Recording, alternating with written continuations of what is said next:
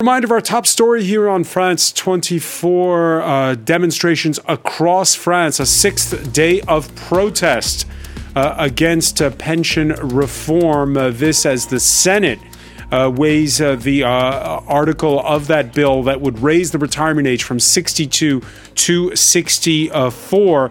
The big Paris demonstration, according to unions, drawing some 700,000 people uh, a huge number. With us now is uh, business editor Kate Moody. Hi, Francois. Kate, uh, since the start of the week, I personally have noticed it uh, people lining up at gas stations to fill the tank just in case. Just in case the strikes that are taking place today at oil refineries, amongst other places, uh, do indeed continue for the rest of the week or even further, Francois. Unions say that every refinery today is affected by the walkouts. Uh, that means that little to no fuel is actually being delivered to petrol stations. If those workers continue their strikes on a rolling basis, pumps could run dry, and motorists are already queuing to try and stock up. Now, last year there were weeks of shortages across the country as refinery workers went on strike, calling for higher wages. Now it's the government's pension reform plan that sparked anger. Caroline Lembelet has more. France's oil refineries again brought to a near standstill. Amid rising anger about the French government's plans to reform the retirement system, unions at this refinery near Nantes agreed to stop shipping and receiving oil products until Friday. The real fight starts now. We have shown them our discontent with massive strikes across the country.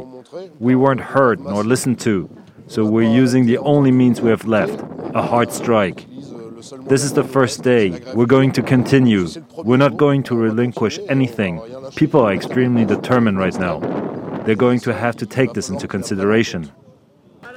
There were similar scenes across the country, including in Normandy, which is home to France's largest oil refinery. The strikes have sparked fears about fuel shortages as motorists rush to fill up their tanks. I'm planning ahead, even though I'll be cycling anyway, but I've got a family member who's sick and who lives far away.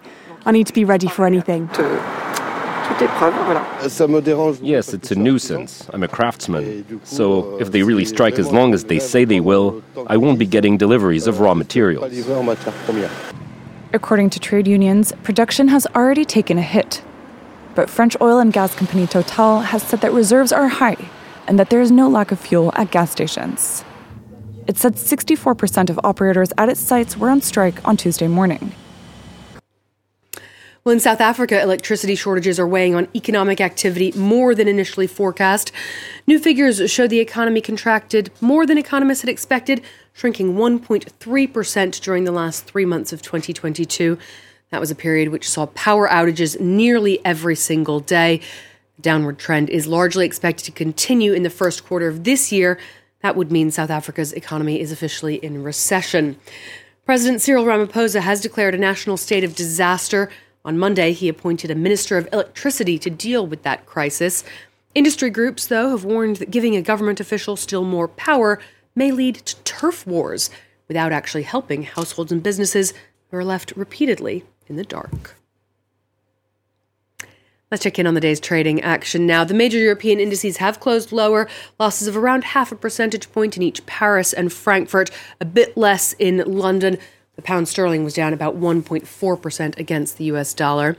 A sell off on Wall Street is gaining steam as well. Uh, the Dow Jones down over one percentage point there. Uh, the S&P 500 not far behind.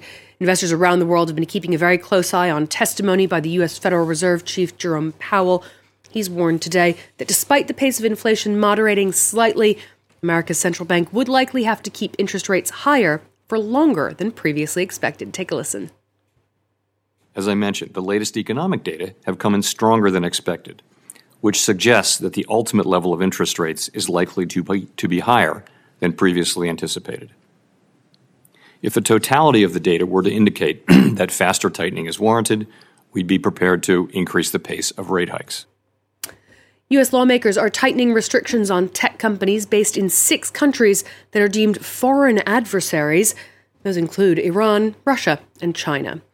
A bipartisan group of senators are supporting a bill similar to one that's making its way through the House of Representatives that would give the U.S. Commerce Secretary more power to crack down on apps that are deemed to pose a national security threat. TikTok and its Chinese parent company ByteDance would be among the most high profile platforms to be targeted. The company has repeatedly denied that it gives the Chinese government access to U.S. user data, but it has come under increasing scrutiny in both the United States and EU. But public servants in Brussels, for example, have recently been banned from using that app on their work phones. The battle against the West and those Chinese apps, in particular TikTok, Francois, far from over. All right, many thanks, uh, Kate Moody. We'll have more business news.